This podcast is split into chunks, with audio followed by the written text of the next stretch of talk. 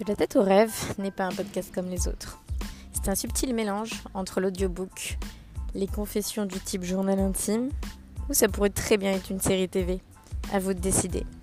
Entre l'imaginaire ou la réalité Le vrai ou le faux Ce que vous décidez de croire ou non Je vais vous raconter mon parcours, mes rencontres, mes voyages, le cheminement et le questionnement et j'espère qu'on pourra voyager ensemble au pays des rêves ou de la réalité.